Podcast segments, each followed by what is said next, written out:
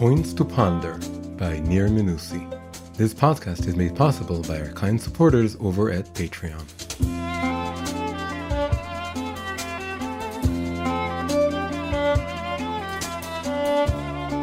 Vayigash, Awakening Tshuva. I'm sometimes asked whether, speaking before an audience, I'm not actually trying to return them in tshuva, that is, to get them to become religious.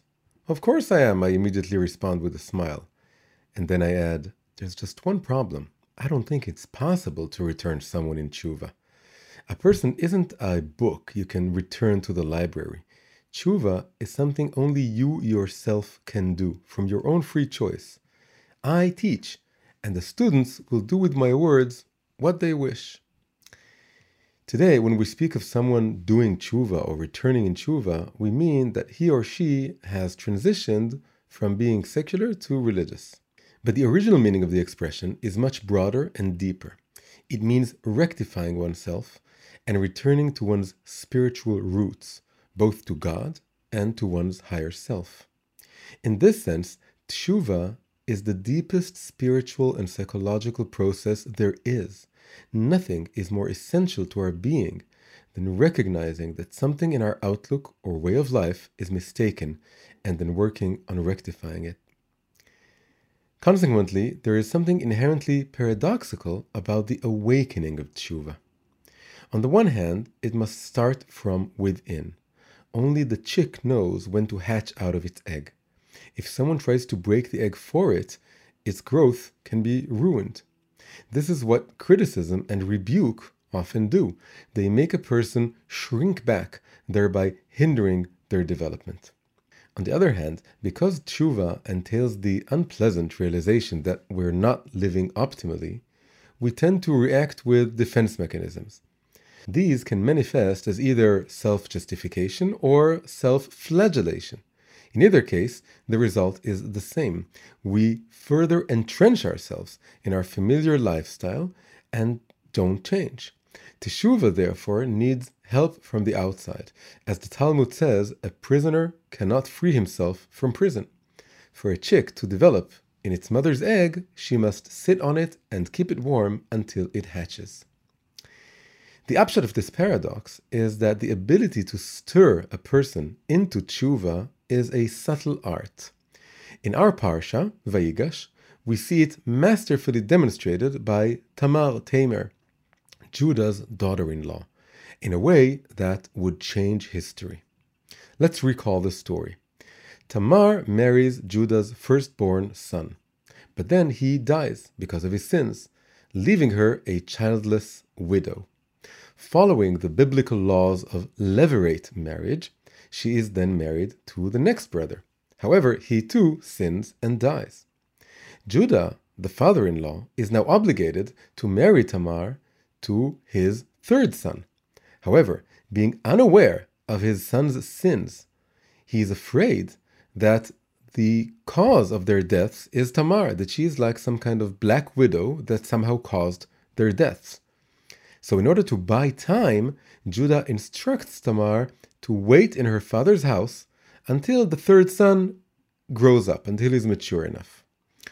Time passes, and then Tamar sees that Judah is really postponing the wedding indefinitely. He's not planning on marrying her to the third son. She then concocts a daring plan. She dresses up as a prostitute and seduces Judah himself at the crossroads. Having nothing with which to compensate her, he leaves her his staff, his signet ring, and his cloak as a deposit. The next day, he sends a messenger to pay her and take back his belongings, but she is nowhere to be seen. Three months go by, and Tamar's pregnancy, she was impregnated in that encounter, her pregnancy becomes apparent. Judah, to whose son Tamar is still officially betrothed, is furious now that she has committed adultery and commands that she be burned at the stake. In response, Tamar sends him the three articles she had received from him and adds the following key sentences From the man to whom these belong, I am pregnant. Please recognize Whose signature cloak and staff are these? Notice Tamar's words. She could have said, I'm pregnant from you, and here's the proof. Yet she didn't do this. She decided to use the third person. From the man to whom these belong, I am pregnant, as if she's speaking about someone completely else. Only after this does she address Judah in the second person, and even then in a way that leaves things open. Please recognize whose signature and cloak and staff are these. Tamar's actions are really ingenious. She had planned everything from the outset, and now she finds herself poised at the most crucial crossroads. If she remains silent, she would certainly be put to death. However, confronting Judah will not only publicly humiliate him, but also there's not knowing what he'll do afterwards. In her wisdom, she chooses a middle path. She presents Judah with a metaphorical mirror, allowing him to recognize his wrongdoings on his own and repent for them. Judah, in his pride, had climbed up a high tree. Tamar, in her humility, placed a ladder for him to climb down with. The plan succeeds. Judah admits his guilt, and Tamar lives and gives birth to twins, from whom descend no other than King David and the future Messiah. Tamar's act continues to reverberate in the annals of history. It's fascinating to compare two examples of people who, like her, held up a mirror to sinners, however, with opposite results. The first, negative instance, is described in one of the most famous literary creations in the world, Shakespeare's Hamlet. Hamlet is a prince whose father, the king, has died, with the throne passing to the father's brother. One day, Hamlet discovers to his shock that his uncle, in fact, murdered his father in order to take his place. Lacking proof, Hamlet invites to the palace a group of traveling actors and asks them to put on a play about a king whose brother kills him and takes his place. The performance causes the evil king great distress, but rather than steering him to repentance, to tshuva, makes him want to kill Hamlet. The end, as expected, is tragic. There's a confrontation between Hamlet and his uncle, and both die. Compare this to the Hasidic story about the two holy brothers, Rabbi Elimelech of Lezhansk and Rabbi Zusha of Anipoli.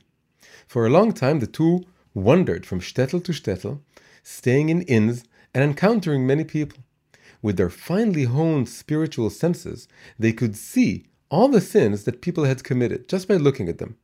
When they met a sinner, they would put on a small performance in front of him, though not addressing him.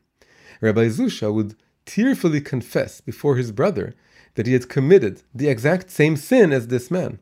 And then his brother, Rabbi Elimelech, would comfort him and explain how he could gain atonement. Their words would penetrate the sinner's heart. Confronted with his sin, yet freed from their watchful gaze, he would have the space he needs to reflect upon his deeds and then repent for them, do tshuva. Point to ponder. People awaken to tshuva, to self improvement and spiritual growth, not when censured or rebuked, but when they are helped to recognize their sins on their own. However, this requires that the helpers themselves be working on their own self rectification. If they degrade the other in any way, they will only hinder their progress. But if they approach them with a pure heart, they will awaken them to true and complete teshuvah.